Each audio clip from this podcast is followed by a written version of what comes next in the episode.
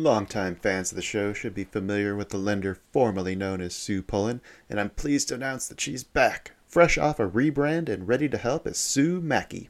Sue is a certified mortgage advisor at Fairway Independent Mortgage, an equal housing lender who focuses on finding the right product for you and your needs. She has over 20 years of experience helping thousands of homeowners. Whether it's purchasing, refinancing, or even a reverse mortgage, Sue will help. Sue's licensed in 36 states now, so reach out and let Sue Maki it happen for you. The best way to reach her is just give her a call at 520-977-7904 or in an email, spullen at fairwaymc.com. Fairway Independent Mortgage has an MLS number of 2289. Sue Maki has an MLS number of 206048. That email again, S-P-U-L-L-E-N at fairwaymc.com. And that phone number is 520-977-7904. Shoot Sue an email and let her know she needs to update that address. You are listening to an entertainment program put together by a company called Financial Ineptitude. Anything said on this show is not an endorsement or professional advice. Would you really want to tell a court of law you were suing us because you thought taking financial advice from two idiots on a podcast put out by Financial Ineptitude was a good idea? Really? Clown hat smiley face. Well, hello everybody. Welcome back to the China Shop. Joining me today is the decorous and dapper Derek Izuel, the Chief Investment Officer and Portfolio Manager for Shelton Funds. If you'd like to learn more about today's guest, you can visit sheltonfunds.com to learn more about Derek and the funds that he manages. And if you'd like to reach out with any suggestions, corrections, or questions for future guests, you can do that via email at twobulls at financialineptitude.com or you can join our free Discord server where all the cool kids gather to share our joys and miseries with other like minded market aficionados. We'll have all those links in the episode description so you can peruse them at your convenience. Now that we got all the business end out of the way, let's meet today's guest. How are you doing today, Derek? Uh, I'm doing great, Kyle. Um, thanks for inviting me on the show. It's a, it's a pleasure to be here. Tell us a little bit about yourself. Like, how'd you get involved in the markets? Like, where did your journey start? Wow. Um, well, I was. Uh, where did it start? You know, my original background in college and all that was um, in computer science. I was a software engineer out of college. I saw that. And yeah, I did a lot of you know different types of programming, database programming, all sorts of interesting stuff. But um, but always liked investing. Uh, my father got it into me, got me into it when I was in a young age, and always thought that there was this um, combination. This may seem obvious now, but this was some years ago. right, There's a right. combination of, of technology, the marriage of technology investing could really provide value for investors and in figuring out you know how do you generate returns and how do you build portfolios. And so um, that's how I really got into it. I, I, went then I went to grad school, and I was um, you know I got I got a couple of um, big breaks. I've gotten Mhm. a couple of big breaks in my career, and the first one was when I finished grad school. I got hired by a firm called GT Global, which is now um, part of Invesco. Invesco bought it. This is some years ago. Um, and I was by a portfolio manager who coincidentally was also named Derek. So that caused a lot of great confusion in the office because it's, it's not a common name. So it's always like, you know, which Derek do they want? Usually they wanted him, not me. I But- always thought my name was pretty uh, uncommon, but then I started meeting Kyle's everywhere, and it's always confusing. exactly. Um, anyways, uh, the other Derek, this other Derek had developed this uh, this particularly effective momentum strategy. Uh, um, his name was Derek Webb, and he needed someone to sort of build the pipes to to automate it, to be able to leverage the strategy, kind of expand its capabilities. And so, um, so we brought that in, and we ran it in a bunch of a whole bunch of different strategies. We ran global equity, we ran Canadian equity, we ran um, some sector funds for like um, natural resources, consumer products, and the momentum strategy worked. And so um, uh, that you know that we did that for a couple of years, and then I got what would was sort of my second break, um, which you just never know it at the time, is Right. that um, the other Derek um, decided to leave Invesco, leave the firm, and start his own firm, and he wanted to take me with him, but Invesco sued him. And in all the like legal morass, Mm. he couldn't. I was sort of untouchable. He couldn't go pull another employee. It would just, even though you you know maybe it was okay, he would have gotten just more legal bills to do that. Right, right. So the break was that Invesco didn't really hold any of this against me, um, and gave me the funds we were managing and allowed me to become the portfolio manager. Sounds kind of like they didn't want to lose you.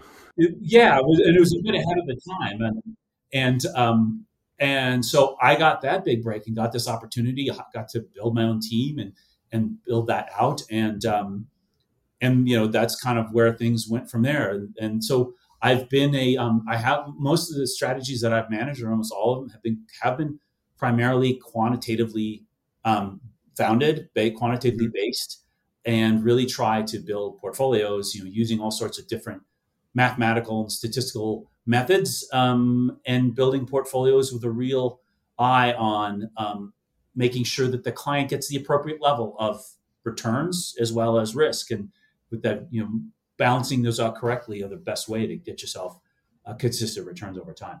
When you say using um, like basically like you're using your computer background to try to, I guess, automate some of these processes, are they automated or are you just using the math to try to like build models to really understand like how you want your portfolio to work? Well, it's both of those. I mean, you're using the math and everything to develop the models, mm-hmm. and then uh, using you know the computer science background then to automate them. So it's the developing tools, developing um, methods to try and analyze the market. And once you get to a point where, okay, we want to do this on a daily basis for our, our strategy, yeah, then it's like, okay, let's code this up and automate it. And, and it runs, you know, without us even thinking about it with sort of just a bit of oversight. Yeah. Yeah. So, yeah. So there's a little bit of both of that in there.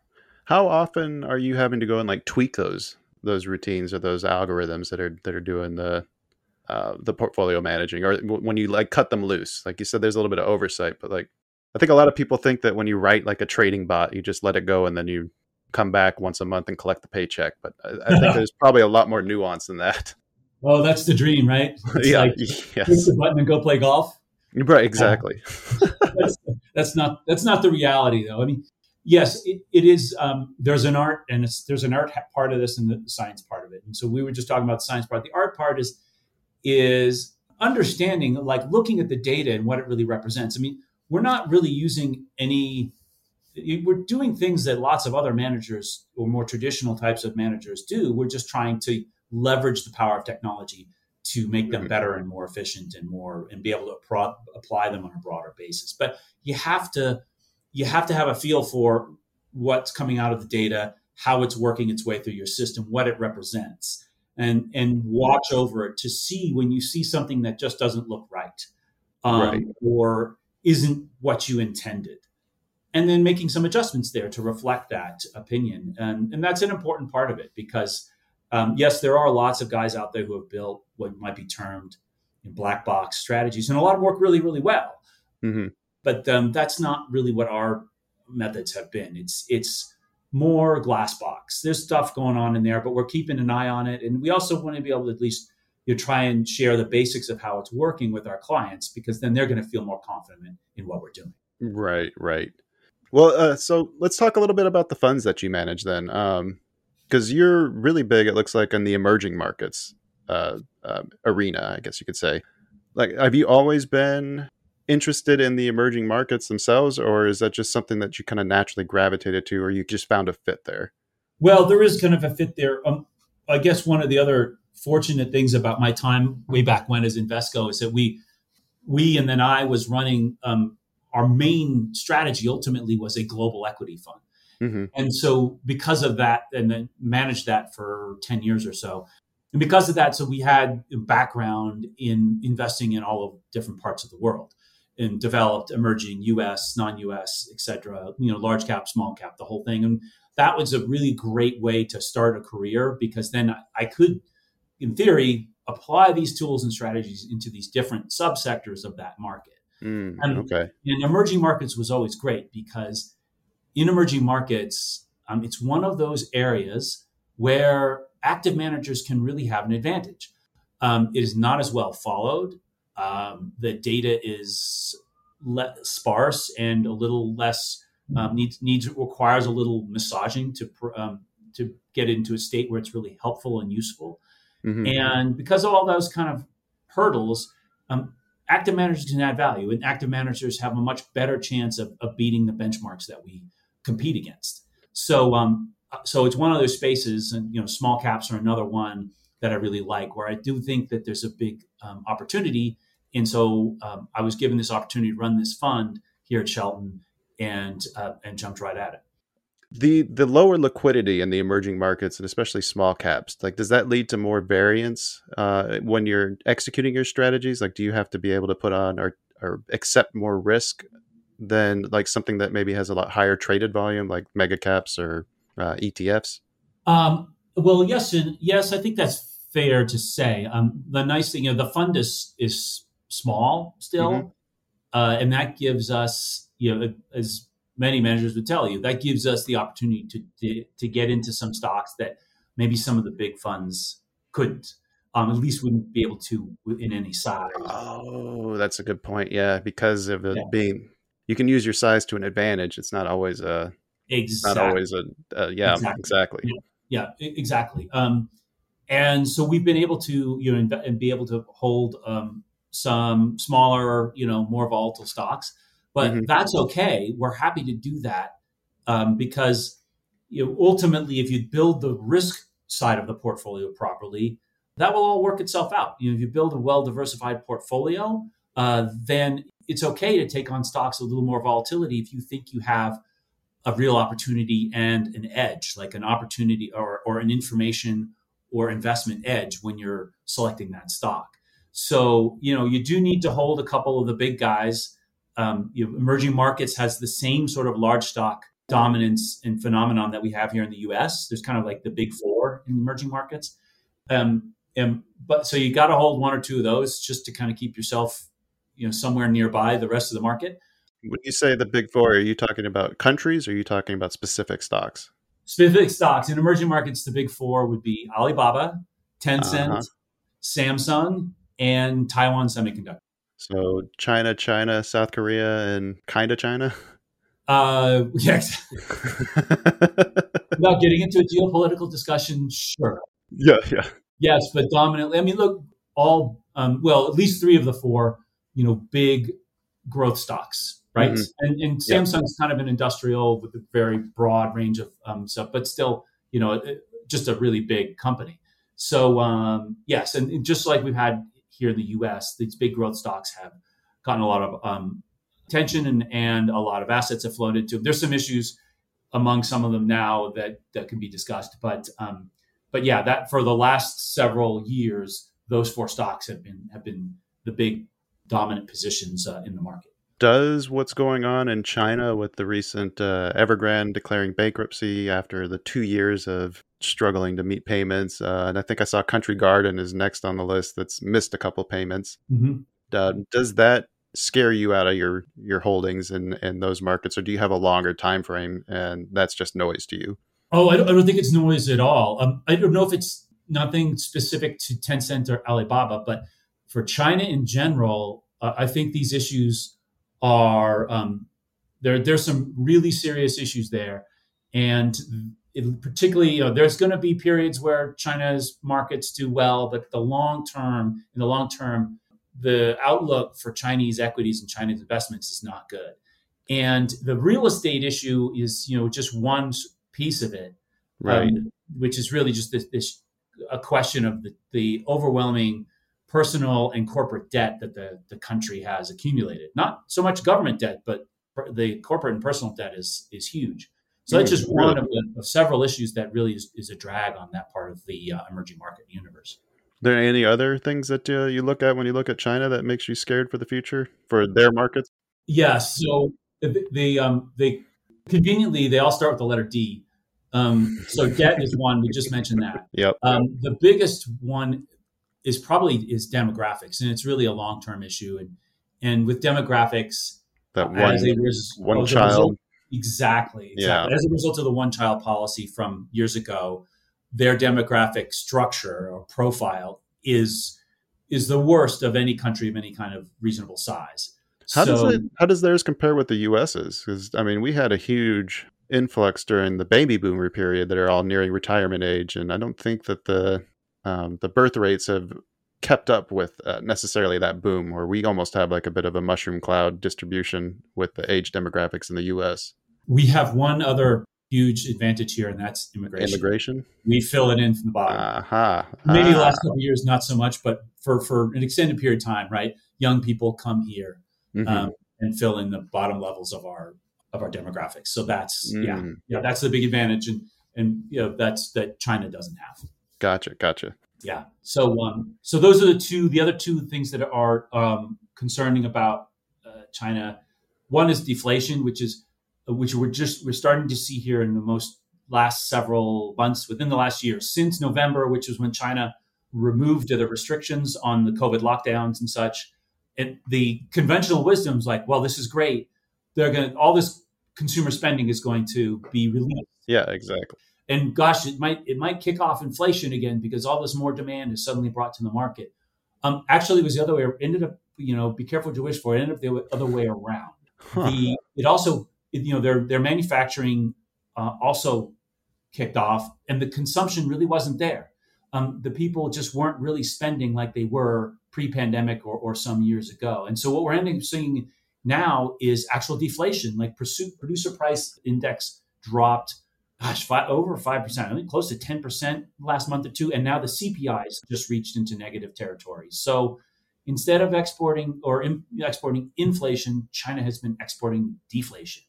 Um, Mm. this makes things, it makes it more difficult to get your economy going. It's much easier to fix inflation than it is to fix deflation. So that is another um, big challenge for them.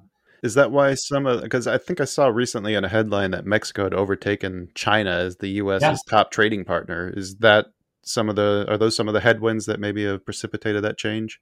Actually, that one I think is related to the last D, which is um, deglobalization, and the, which is that Hmm. you, know, as I'm sure you're aware, right? Lots of companies are talking about bringing, reshoring their production, bringing their manufacturing or other production back to the U.S. or at least out of China. Um, Right. A, it's not as cheap as it used to be, and B, there's some security issues there that have cropped up. yeah, the way they keep stealing tech. Yeah, or and or the government's just told them you can't, you know, make chips over there, or or, or for other um, really sensitive industries. And so Mm. some you know, some of these come back to the U.S., but Latin America and particularly Mexico are really are a great alternative to China. It's sort of like coming halfway back. You get the uh, less expensive production that you are getting in China or had been in the past, and it's a far more secure area. It's right next to our, next door to us. Um, share a border with them. Um, solid talent, you know, capable uh, workforce, the whole thing. So If nothing else, the shipping costs have got to be a lot more reasonable. and the shipping costs are a lot less, right? Yeah. So it just so that's you know that's a lot of what we're you know Mexico is a big beneficiary of that, and the market and their currency are starting to um, show that in the last uh, well in the last two or three years, but particularly recently they've been fairly strong. Are there any other benef- uh, countries in Latin America that are benefiting from this exodus from China? Well, I think uh, uh, um, several of them are. The um, the other one that comes to mind is you know it's sort of a slightly different, but Brazil is also benefiting from it, and um, and you're seeing you know it's a much larger economy, so you're seeing a lot of Yeah. uh, investment money flow into Brazil. It's funny. I always thought of Brazil as more of a developed nation. well, um, yeah, I, I guess. I mean, if you think about the the geopolitical history there, uh, yeah, yeah, they've, it's they've got a lot of issues to work out. It's It's almost like Latin Germany, I think, right? With Wag Motors. yeah, there's, well, there's a lot of there's a lot of political instability. Obviously, you know, you could see they went from Lula, you know, to uh, and then back to Lula, and Lula went to jail in between. I mean, these are kind of crazy things that go on. There's a fair amount of corruption, but um, the country has tremendous potential if they can get a handle on some of these things and um, and get build some stability in the region. But I feel um, like a lot of Latin America can say the same thing. Um, you, you would be correct. Yes. but you got to think that uh, like good paying jobs like coming in there into their areas have got to be like the best thing for them like what fights like what the only thing that's going to stop like crime from being like the only alternative that people have to shoot you know to, to pursue is going to be other opportunities and education right? Yes, uh, their historically their biggest challenge has been corruption, hmm and um, you know the sort of story that, that has been told of Latin America in the last hundred years is that that the one that I've always heard, um, in which people could probably argue the veracity of it, is that if you look at Argentina as an example, in the year 1900, which is a while ago, but in 1900, I believe it was the fifth or sixth largest economy in the world. It had everything going for it. It has wonderful climate. Wow. It has fantastic uh, resources, um, a you know modern, educated population, most of whom will come from European stock for whatever that's worth. I'm just saying, you know, it's just very cosmopolitan and and look what's happened since then. They've mm-hmm. they've whittled it all away, and it's mostly just been um, corruption. They haven't been able to get a stable political system in there that um, could to promote that the benefits of, a, of their economy and, and, get it to continue to grow. Somebody was always taking something off the top. So that's the sad story. That sounds like one of the major risks when it comes to trying to invest in emerging markets. So, like, how do you mitigate that as a portfolio manager? Well, it, it is. Um, what's interesting though is that this is not emerging markets are not our our father's emerging markets, where there was a considerable uh, amount of risk, or it's just a lot riskier to invest in emerging markets mm-hmm. over um, you know developed markets or even international markets. Uh, that has changed in the last several years, at least from a statistical or mathematical standpoint. Um, mm-hmm. It's now interesting that in the last three to five years, the if you just compare the volatility of, of developed markets versus emerging, they're basically on par now, pretty even. Really? Yeah, they are. Um, and is that a, is that a warning sign for the developed nations, or is that? Well, it's, it's a, I think it's a combination of two things, and part of it, part of it is that the emerging markets um, have grown considerably in the last you know, 20, 30, 40 years, and so now you have a whole host of, you know, a lot of these countries have been lifted out of poverty. And um, while they're not developed, but countries certainly far more stable than they were before. You have mm-hmm. a wide diversity of them across the world. You, you certainly is a concentration in Northeast Asia. We have Korea, we have China, we have Taiwan, um, and um, those are some of the bigger players in the space. But we also have Indonesia, we have um, Turkey, you have South Africa, you have countries, you know, these are uh, uh, countries in different parts of the world, and they have some of their own issues, but um, mm-hmm. but they tend to help with within the perspective of just looking at emerging markets. They tend to diversify each other away. So, mm-hmm. you know, mm-hmm. Turkey's having all sorts of inflation problems, but that's okay. Uh, you know, so they're having one issue. It's not going to drag all of emerging markets down. Right, um, right, right. So there's a, there's a great diversification. Effect. They're almost a lot more insular from each other, whereas the, yeah. the global markets seem to be a lot more in step. What's interesting is if you look on the other side, we're saying, well, developed and emerging have the same risk level. On the developed side, it's become almost like the, the U.S. is two thirds of the developed market.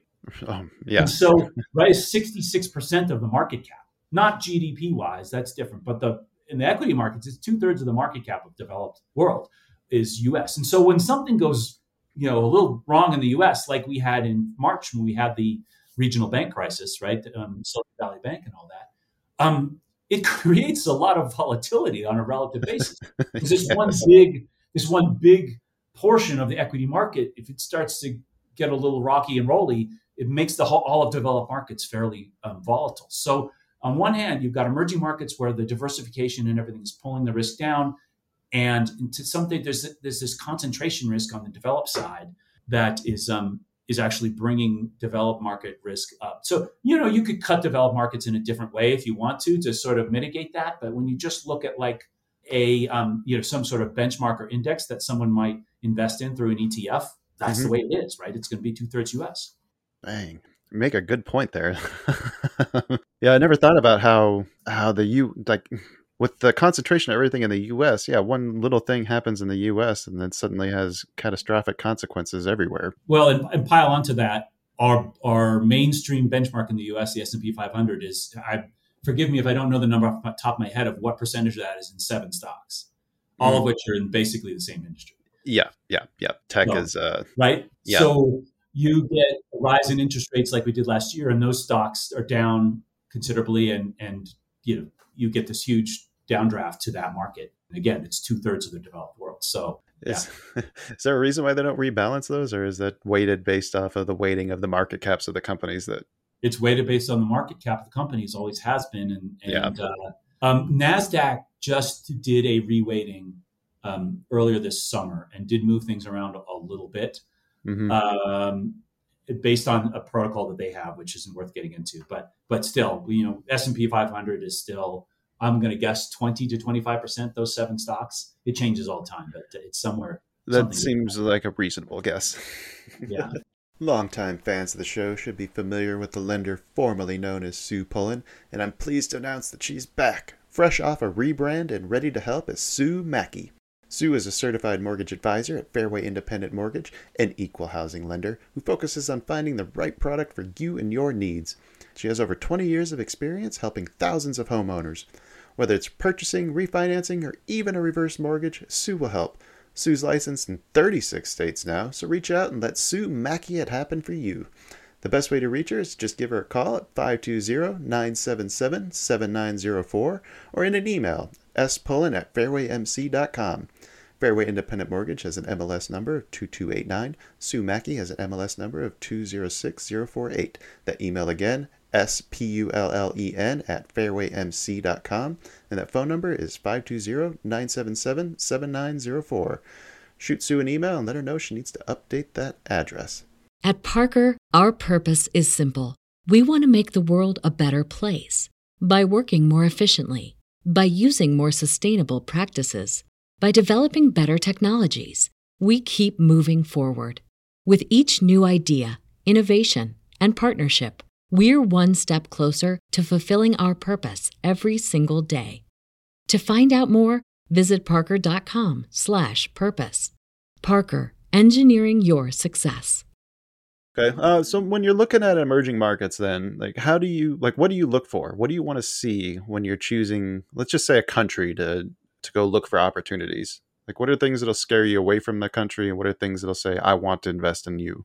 Well, um, just to just to be clear, for the most part, we are bottoms up investors. So I know we've mm-hmm. we've had a, a discussion on China, and we are some a little bit underweight China, somewhat underweight China um, for some of those reasons. But ultimately, the country weights in our portfolio are just a function of the number of interesting or attractive stocks we find in that country that we want to invest in. So it's really just bottoms up. So you don't look necessarily at country; you look at it based off of the individual opportunities in each country. Yeah, yeah. Um, the country will weigh into the risk management part. We don't want to get we don't want our country over and underweights to get too extreme. We'll let them we'll let them move around a bit, but we don't want them to get too large um, because you know there can be political events that that yeah. weigh into these the performance of these markets.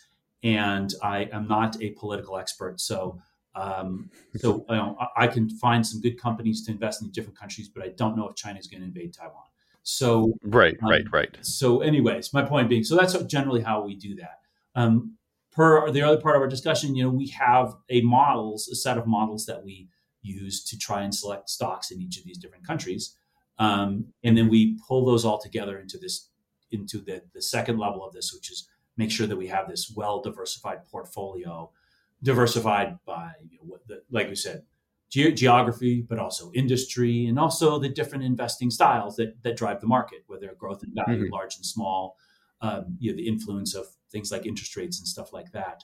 Um, to just to try and not to try and guess on these, but just to make sure that we're you know reasonably well balanced um, towards the influence of these these factors mm-hmm. that move the market around, so that the performance comes from the stocks that we pick and not from getting you know guessing uh, right on on some sort of you know global macroeconomic trend.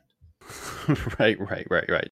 Um, I'm guessing you guys are not experts when it comes to global politics, but you do have an expertise when it comes to identifying uh, potential stocks to invest in. Yes, that's so that's, lean into your strengths and mitigate the other risks. That's exactly it. I like that. Um, have you ever had to deal with um, like nationalization? That that's always been one of the things that scared me away from investing in certain markets. Like uh, Venezuela is definitely one where I think I've seen that happen multiple times in the past, where the country decides, "Hey, all these foreign assets are now ours." yes. um, and that that generally only happens in a lot of the really smaller sort of frontier like um, markets, which we don't have positions in now. Um, well, yeah, because it's got to be like spiting your nose or cutting off your nose to spite the face kind of thing, right? You nationalize every foreign investment. Well, you're probably not going to get a whole lot more foreign investments going forward. Exactly. Yeah. Yeah. So it doesn't, uh, in my experience in this market, it, it really hasn't been a big of an, of an issue. But um, you, we were talking about China, and it's kind of becoming an issue there. we don't we specifically avoid any of the state-owned enterprises in China because mm-hmm. you know, our perspective is that the models we've built aren't going to work on a on a state-owned company like that. right. And we will actually kind of t- sometimes you know state-owned companies in other parts of the world will crop up now and then, and we sort of cast a wary eye on those as well.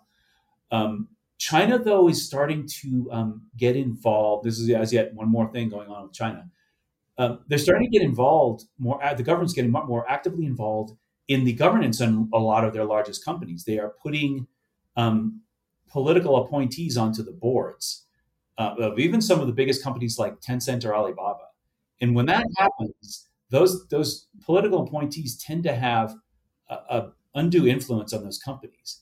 And the way they're influencing them is you probably heard you know things come out of China talking about you know, we want growth that benefits everyone, not just um, certain people. Uh, you know, right. there's a term, and forgive me if I can't re- re- pull it off the top of my head, that has been used by Xi Jinping about um, sort of just how China benefits all. Well, um, mm-hmm. um, that sounds great, and I hope that works out, but it's really not good for shareholders.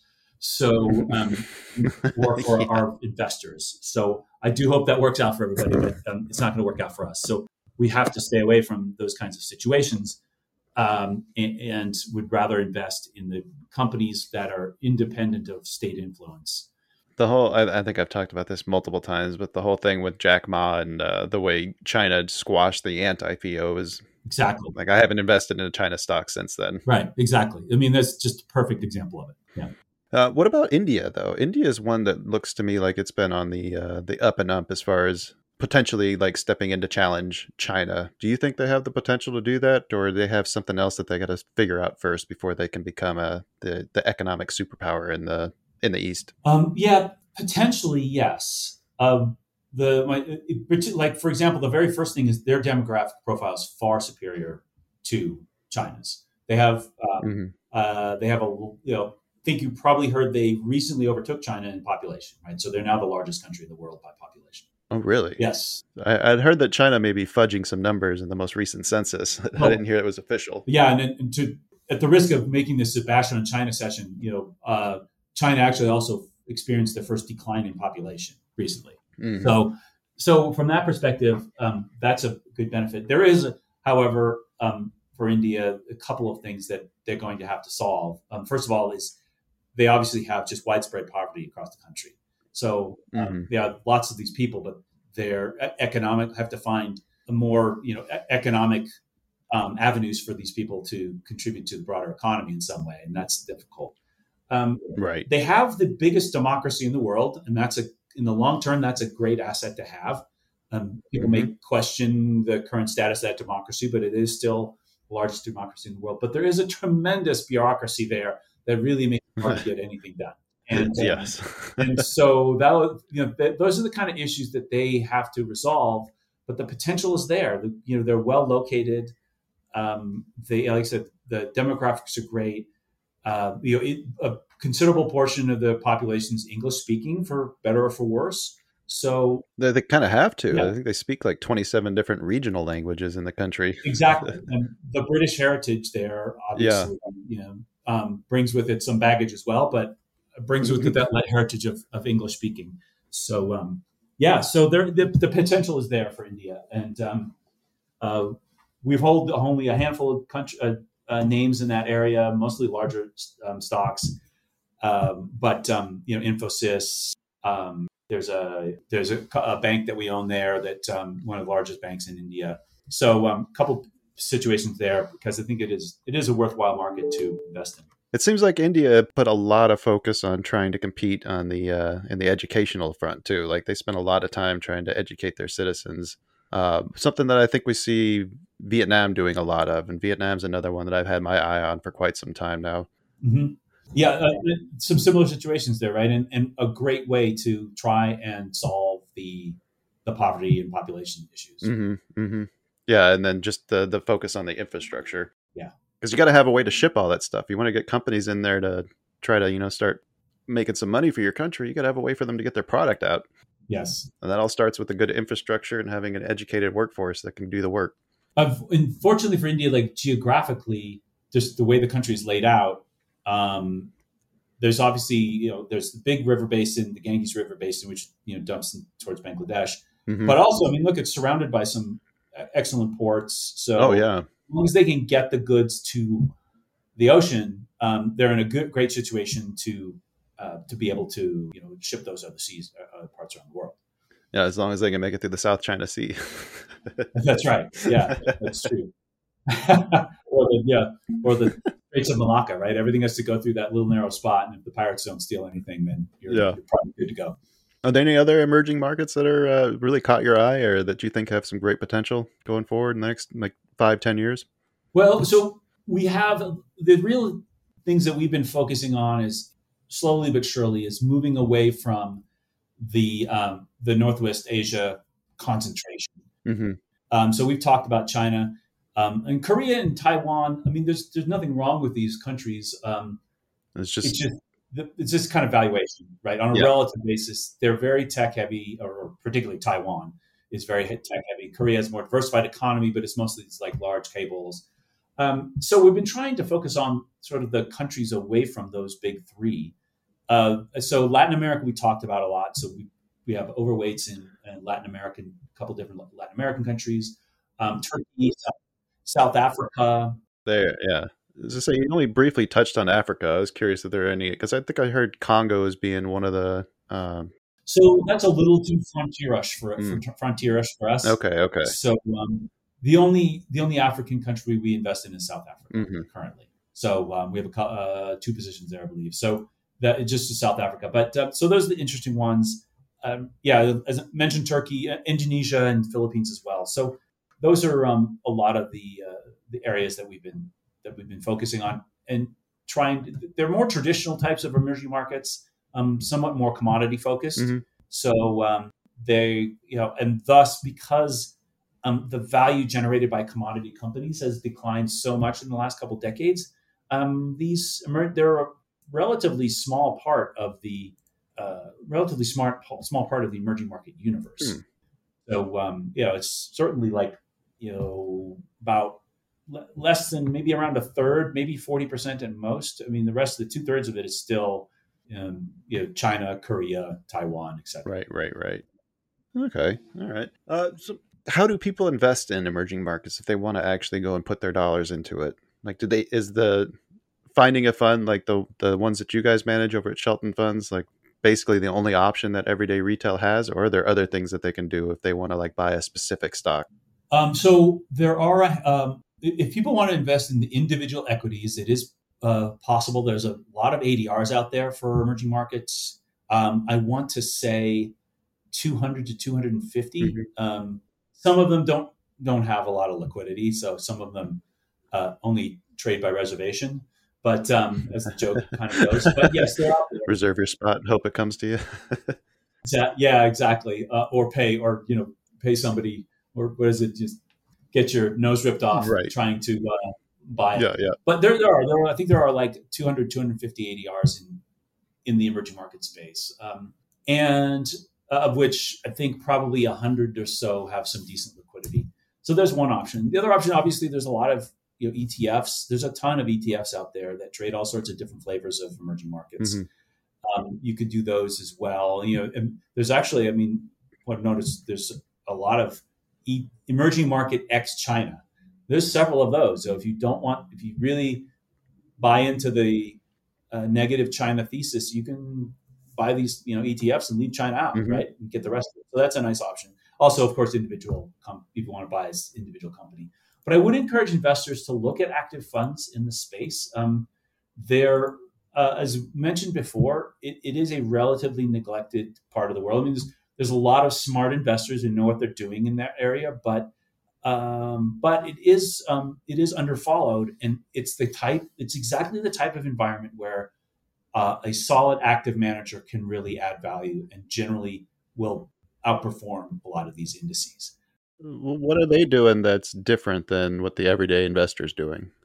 Well, it depends on the different methods, but some of them, um, some firms are on the ground in these countries. Um, you know, these, the managers and the analysts are flying out there all the time, um, and you know, getting a real feel for the the economy and these individual companies and how well they're doing, maybe cutting through a lot of the oh, propaganda that there might be coming out mm-hmm. or getting the real details, all that kind of stuff. So there's a lot of, of com- a lot of firms out there that um, Matthews Asia was one that I remember, still around, of course. I'm very good at that. Mm-hmm. Uh, and you, of course, Templeton, which uh, has you know different over the years now, but Templeton got was very famous for for doing that. Um, there's also now you know in the world that kind of where I live in now, the data available for all these companies is a lot better. So um, we're able to apply a lot of the quantitative methods that we have in other parts of the world to emerging markets also. Ah, okay. And, and have some success. So it was a lot harder before. The, the data was not very available and was kind of questionable in quality. That is less that is less true nowadays. Does that mean that the margins have also shrunk now that the data becomes more available? Um, a little, but um, you know, there's it, it, kind of been this balance between the availability of the data mm-hmm. and how effective your methods or models might be, and the two kind of balance each other out. So there's a I say the data is more available, but it is kind of a spectrum. Like some areas in some countries, the data is fantastic. It's developed market quality. Right, right. Um, as you, but then of course it gets worse as you go down the cap spectrum. You get to smaller companies, but in those smaller, less followed companies or smaller or, or less followed countries, um, it is easier to get an edge mm, with, yes. the, the, data that you have that's available. That, I found that balance to to hold true within emerging market investing. Any uh, any literature or resources you'd like to point people to if they want to learn more about like what you do and um, they want to like just brush up and and just learn more about how to do this?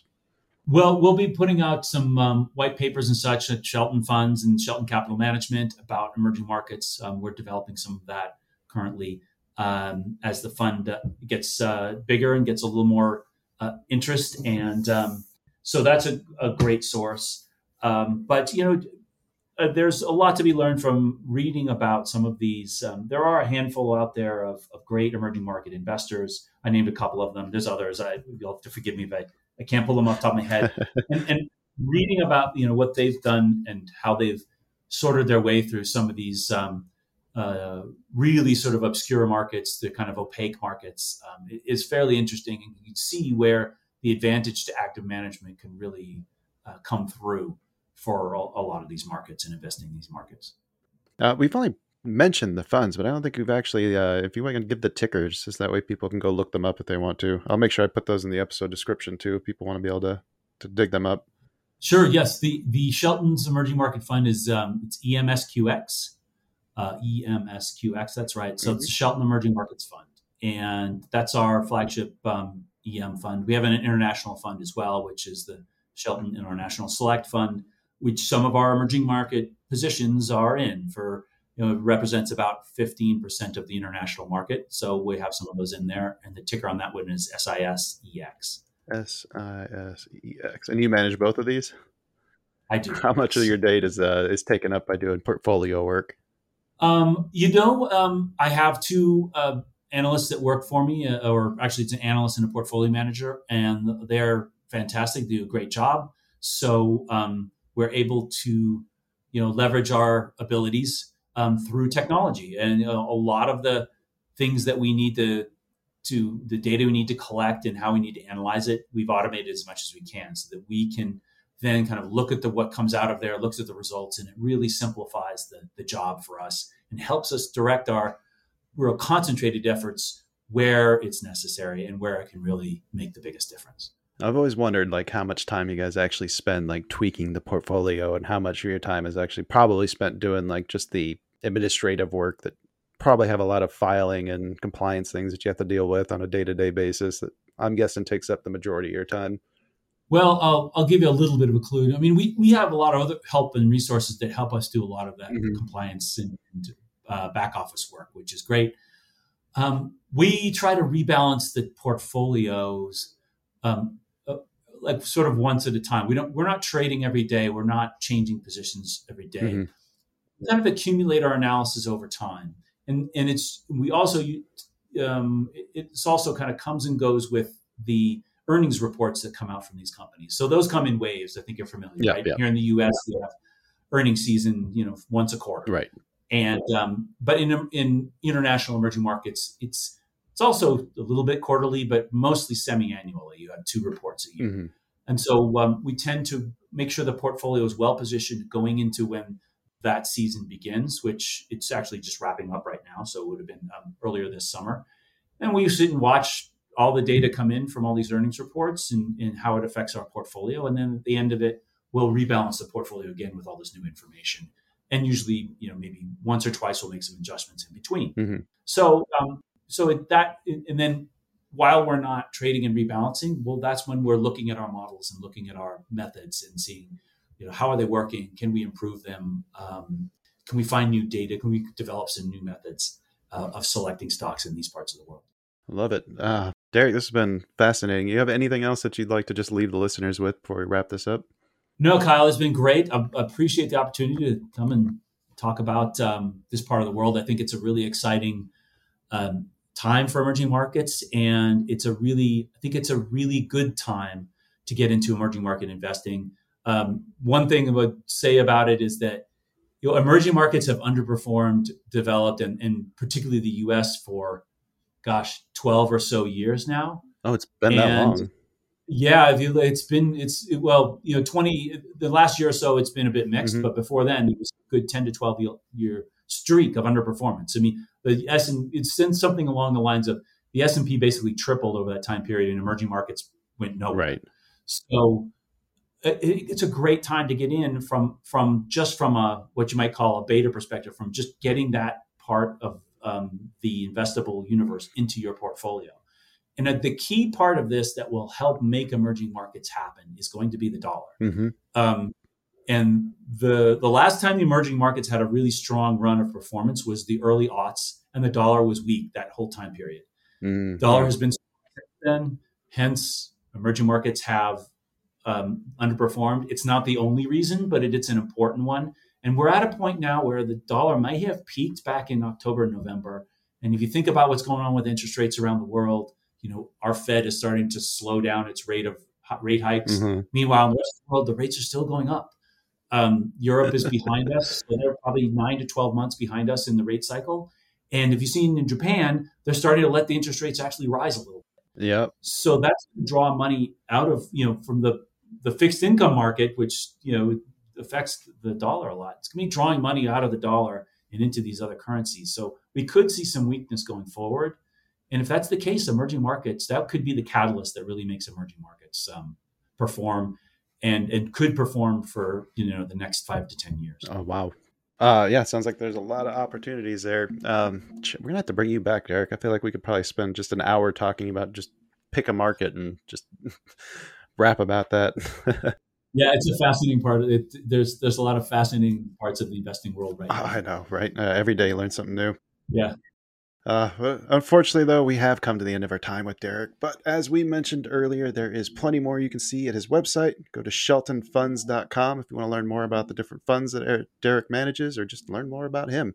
Uh, they do have some blogs that they post on there, it looks like on a monthly basis, and check back for some of those white papers that he mentioned.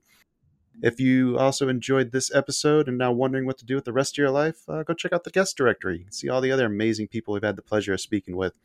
All those links will be in the episode description. We'll be back soon with another exciting episode. But until then, smash that five star rating like it's a pumpkin. You're Billy Corgan, and take care.